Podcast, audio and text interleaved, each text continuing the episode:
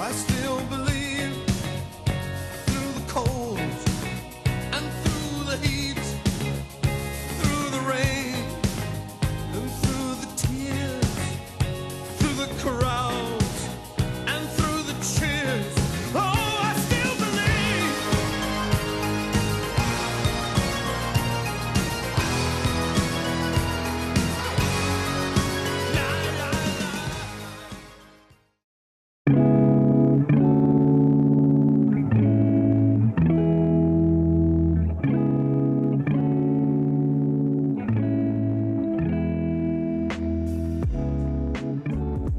I'm wearing a heart monitor. Do you want to see it? Yes. What happened, Kevin? Did the Browns do you wrong? So this is gonna make sense in the end. Just stay with me for a second. I got th- there's nothing wrong with my heart. I'm healthy. I'm good. 15 years ago, I'm really aging myself. No, seven, yeah, something like that. Freshman year of college. Um, my heart was just always racing like crazy and like skipping beats and it was just getting really weird. Browns had a winning record that year. 07 yeah i know.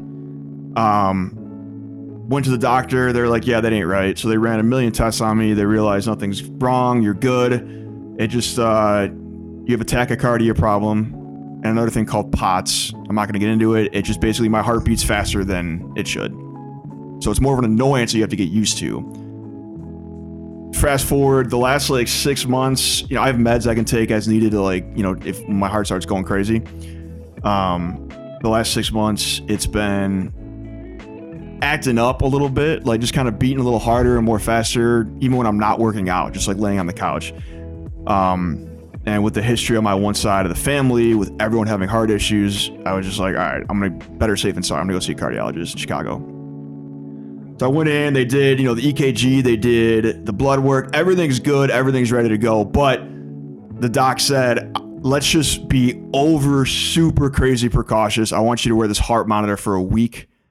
Anytime you feel something going goofy, here's a little logbook we give you. Write it down, the time. You have to like, I push a button on the heart monitor if I feel like my heart racing or do something crazy. I write it down in the little logbook and I send it back in. They're going to analyze it. He's like, there's nothing here that worries me or red flags. He's like, I just, let's just go through the rest of the test just to be safe. And I was like, yeah, I'd rather be over precautious or a lunatic than. Anyway, you don't want to mess with the old ticker. What I'm getting at is one, this is my uh, health plug to go get your hearts checked out, y'all.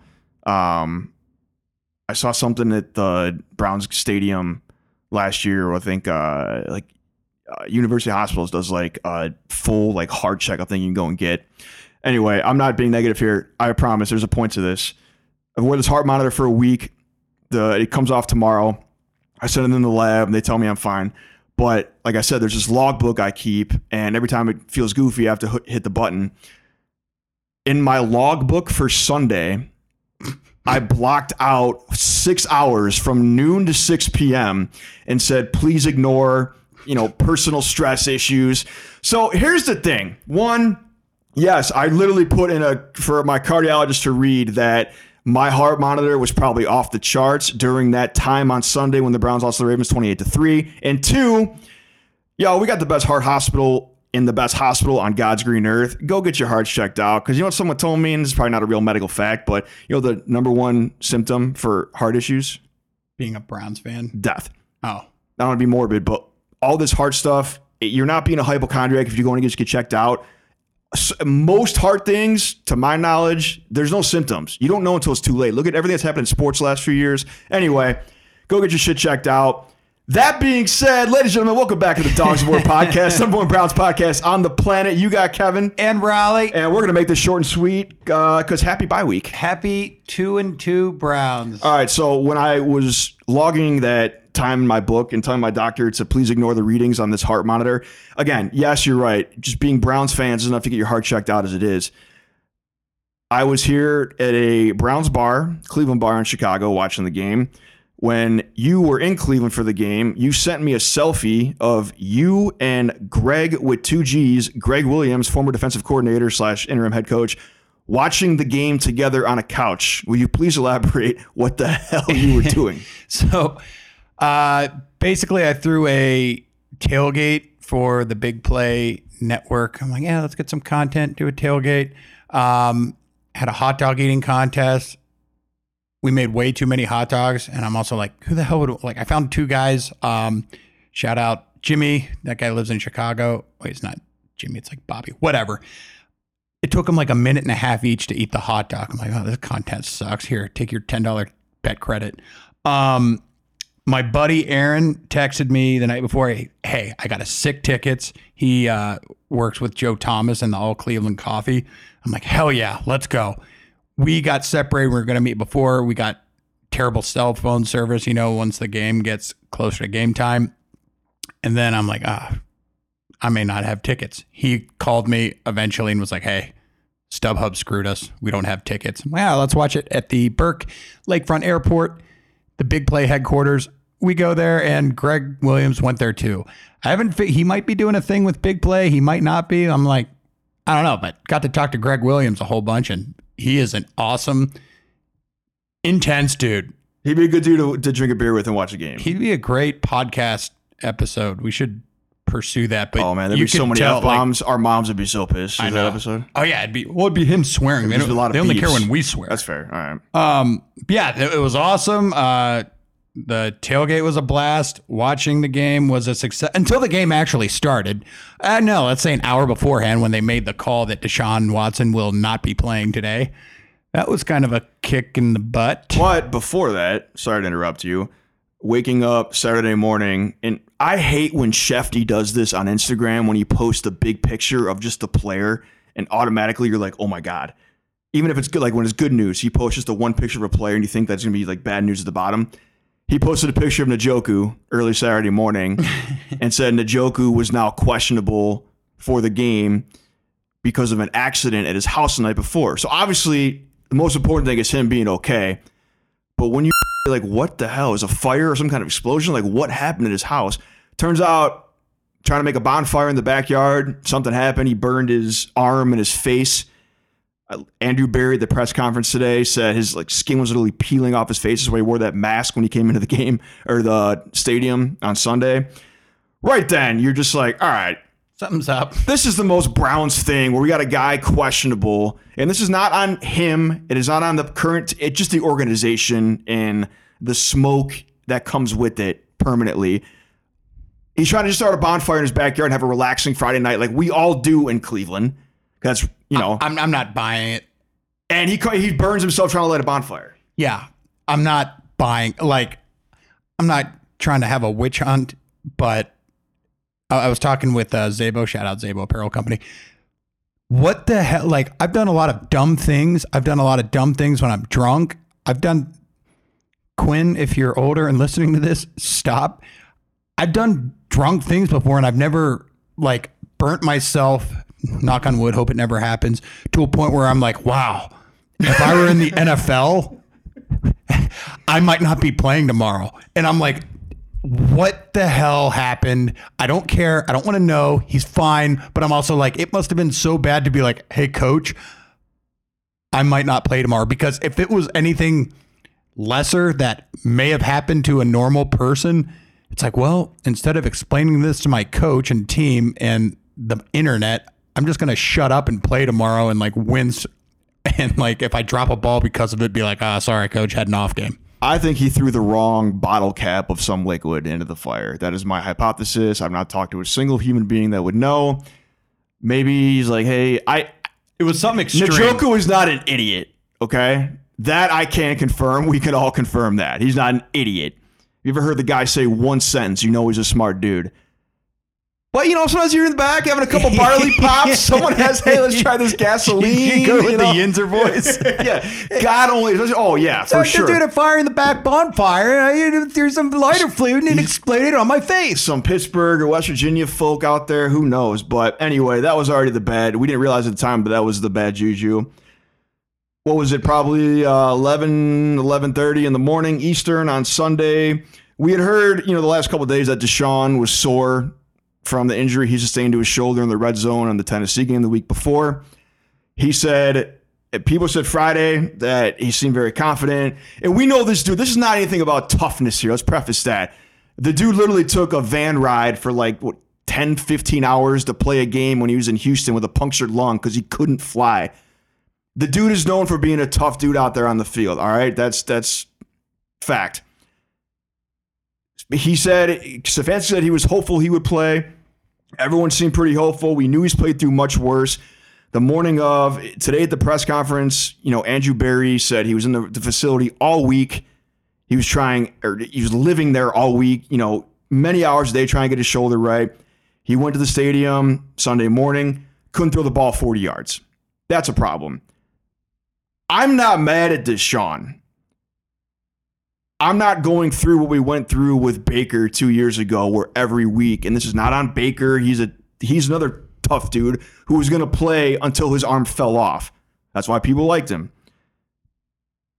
I'm not going through that for another season when every week you're wondering if this dude's shoulder is attached and if he's going to start. We did that every week that year. So with this game going into the bye, if this two weeks will get his shoulder back to at least 90, 95%, if not 100, to keep the rest of the season afloat, let's do it. I'm not mad at that. I am mad at the fact that it appeared to non football intelligent eyes like me and most people I've read, talked to, and seen, there was no plan B here. Yeah. DTR, I get he's a fifth round rookie. You know, they were saying Thursday, Friday was getting interviewed. Like, what if you have to go on Sunday? Are you ready? He's like, yeah. All week long, it was reported that Deshaun wasn't throwing in practice. They said the game plan they gave to DTR was such short notice that it was just the same plan they're going to give Deshaun. Whether it's Deshaun who hadn't thrown all week or a fifth round rookie quarterback making his first start in the NFL against a damn good defense that the Ravens always have, why were seven of the first plays passing plays? Deep ones. No matter what the situation, a quarterback who hadn't thrown all week or a rookie quarterback, why was that game plan so pass heavy? And I'm not getting into the run the ball Stefanski because that would that just gets tired and we still run the like last year I was a run the ball. We ran it more than anyone for the most part. I just don't understand how and you can say everything with hindsight, look back, oh, we shouldn't have traded Dobbs. No shit, Dobbs would have had a better performance because Dobbs has been here for two years. He's not a rookie. That you can. say- It's so easy to say stuff with hindsight. I'm not getting into that. I'm not. I'm not blaming anyone for getting rid of Dobbs. Now that comes down to the end of the season and we're out by a game. We can have another conversation there. To have Plan B or lack thereof in such an important season, to have that be the performance that you put on this kid to go out and do with really I always thought when it comes to backup quarterback or even a you know in this situation or a guy that's been here for a week, you always have a 5 or 10 play package. Basic stuff you can put in in case of an emergency. You have to break that glass with a little red hammer and throw it in. It just seemed like we had absolutely no plan B, which is very unlike Berry and Stefanski, if we're being honest. They overprepared the hell out of things. There was no plan there. Kid had three turnovers, four sacks, got his ass kicked. I'm not mad at him for that. He was put into a no uh, no win situation. That's my rant. yeah. I mean, part of that, not to, I don't know if I've ever had an episode where I just trashed Kevin and management the whole time, but these are strange times. It wasn't just, I, I think there was a, now let's go back to Uncle Buddy, the doctor, our, my uncle slash an orthopedic Our- surgeon. Uh, Dogs War resident surgeon. uh, people don't understand that there are three parties when it comes to playing a player that's injured or not the doctor, the player, and the team or the coach. Team and the coach, we're going to call that the same party. Any one of them, if they say that person is not playing, that trumps everything. So it's like a three party system, whatever. Medically cleared does not mean that player should play. Meaning Baker was medically cleared to play when during that 2021 season, yeah, your shoulder, your left non throwing shoulder is torn out. Technically, you can play because the damage has been done. You need corrective surgery, but you can't be Hurt maimed anymore. for life. So that is medically cleared. Then it's on the player. Hey, do you want to play? Baker, hell yeah, rah rah. I want to play. I will fist fight a tank because I'm Baker Mayfield. Probably shouldn't have done it in hindsight. Um, then it's on the coach to look at it and say, okay, is this 60% of Baker Mayfield better than 100% of our quarterback that is the backup? And the coach makes the decision. Sounds like Baker got all of the blame in 2021. Everyone was like, oh, he- he said he wanted to play. It's like, yeah, he's the kind of guy that will say he wants to play. Deshaun Watson this week was hopeful, confident that he could play. It's not in their character, in their nature necessarily to be like, well, I don't know, coach. I I don't think I, I think I'm out for the season. I think I need a week off. Because then maybe saying it out loud, you sound soft. But I do know that he was not practicing throughout the entire week. And I think Stefanski, back to your point of the lack of a game plan, I'm like, uh, if this guy hasn't had any reps after a win, something's off, and maybe we should have a plan B. It was it was reported in practice that Deshaun was doing all the run plays and DTR was doing all the passing plays. Continue. I'm glad Deshaun. Yeah, I, I heard that Which too. so and I'm not saying this at you, but in general, it's like, oh, really? He needed help with the handoffs, you idiots. Um, Stefanski and was it post game or whatever? He said, yeah, Deshaun told me he was good to go, and then he said he couldn't. Stefanski should have eaten it and said he should have taken care of his guy better, particularly Deshaun, who needs all the PR help he can effing get. And he said that Deshaun said he was good to go until he wasn't. It's on you to look at this kid and say, okay, what are you hiding?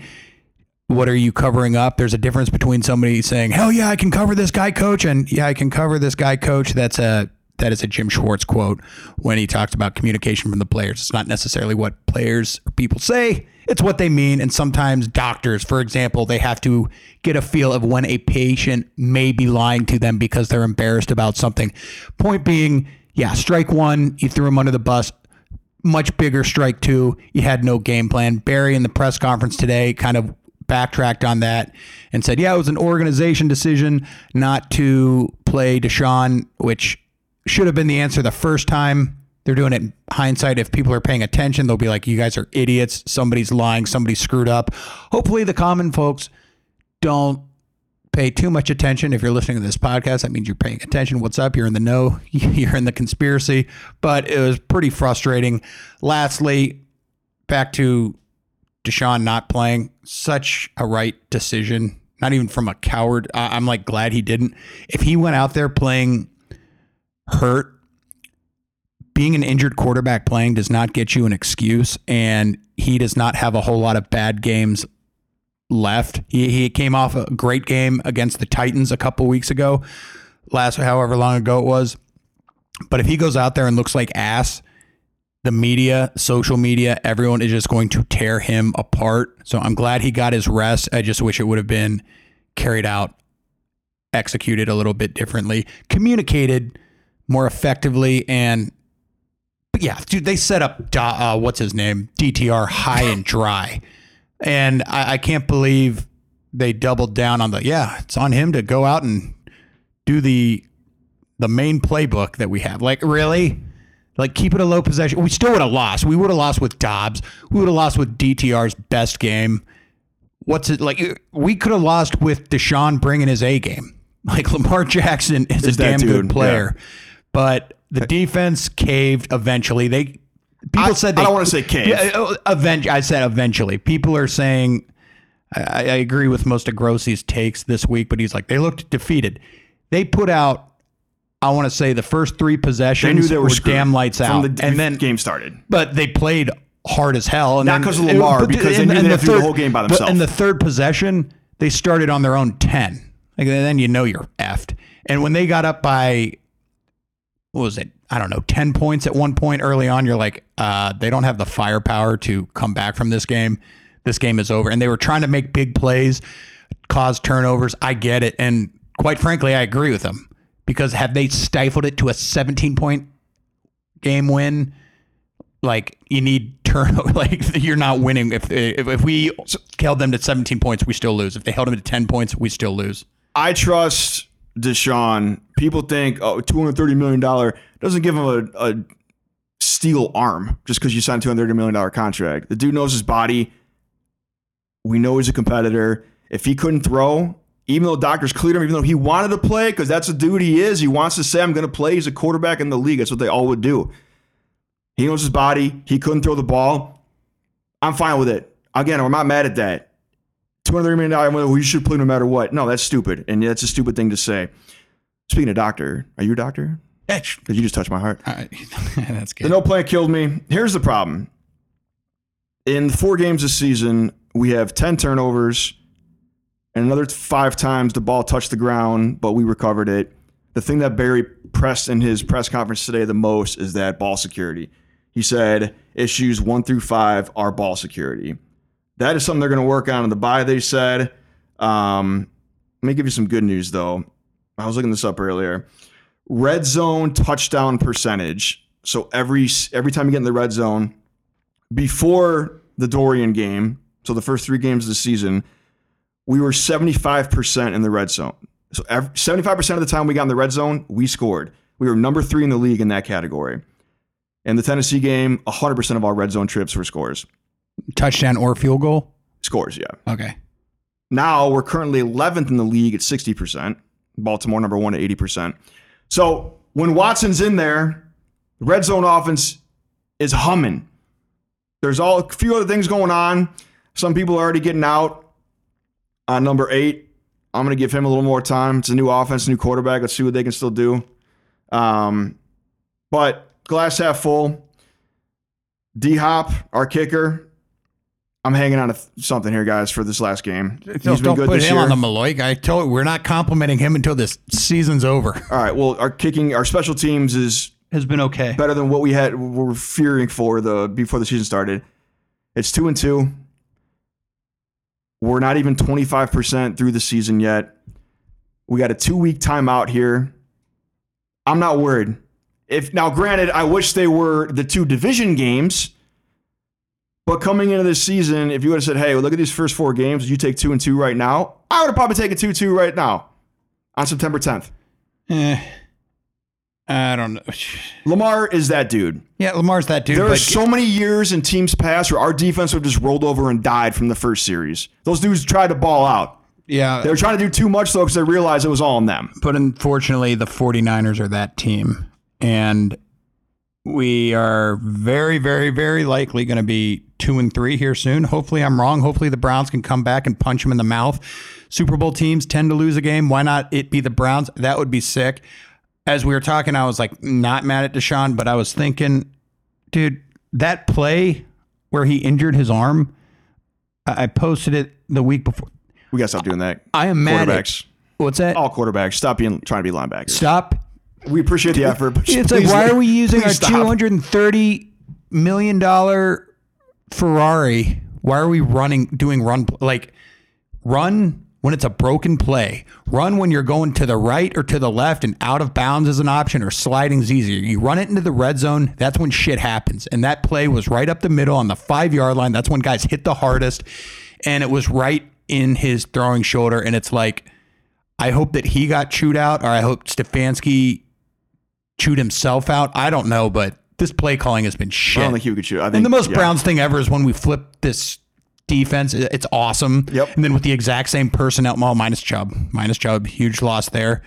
But like, oh, our offensive line is teetering. Our offense kind of blows, other than red zone performance, because I don't know I'm ready to. a bye week. I'm ready for the bye I'm week. ready. This is gonna be this is one of my favorite Sundays of the year. I'm ready for San Fran. Bring that shit on. Let's go, babe. This Brock Purdy bubble got to break at some point. yeah. This defense is the one that can do it. Knock on wood. I don't even want to talk about the run game. You brought up Chubb. I'm we're not going to go there until after San Fran. We'll, we'll go back and talk about that because there's a lot to talk about there. But that's all I got. Yeah. that's Ladies and gentlemen, happy bye week. Enjoy your weekends. Get outside. Let's still be nice. go Next- golfing. Go Yeah. golfing, baby. At least the range. Get out, take a walk. Next week, we will have an episode with the guest from San Francisco 49ers Nation, one of their podcasts. But until then, hey, for Rawley, for myself, go Browns. Stay up. Come on now. We're two and two, not even quarter of the way through the season. Relax. We got San Fran coming up. Get up, get pumped. And good night, Cleveland.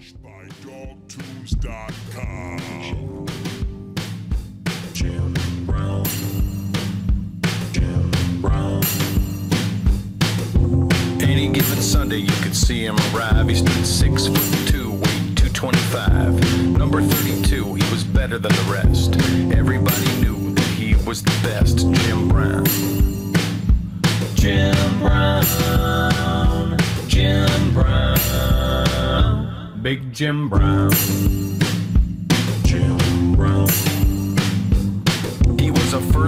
Pick in the 57 draft. Started setting records at the league aghast. Had a debut like few in sports history. He was rookie of the year and the MVP, Jim Brown. No one ever seen anybody like Jim. Year after year, the competition was him. Touchdown after touchdown, win after win. Title after title kept raking them in. Jim Brown. Jim Brown. Jim Brown. Big Jim Brown. Jim Brown. Then came that game on that day in December that still to this day is reminisced and remembered. The world stood still and hearts beat fast. Not one point scored, 0 0 at the half. But hold on. Through the third and fourth quarter, they kept fighting hard. Through touchdowns and field goals and Jim's rushing yard. Cleveland had 27 and the Colts had none. The Browns were triumphant, the championship was won. Jim Brown, Jim Brown, Big Jim Brown,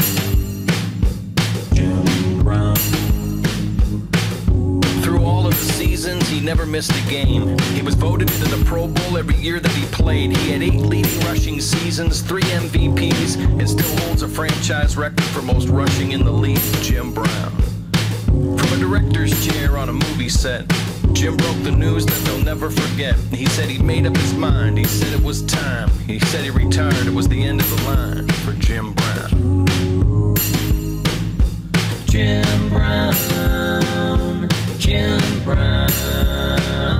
Big Jim Brown. Jim. Now his jersey's retired, he's in the Hall of Fame. He's got a ring of honor and a statue in his name.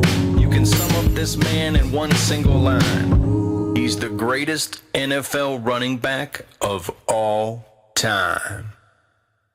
Big Jim Brown. Jim Brown. Jim Brown. Big Jim Brown.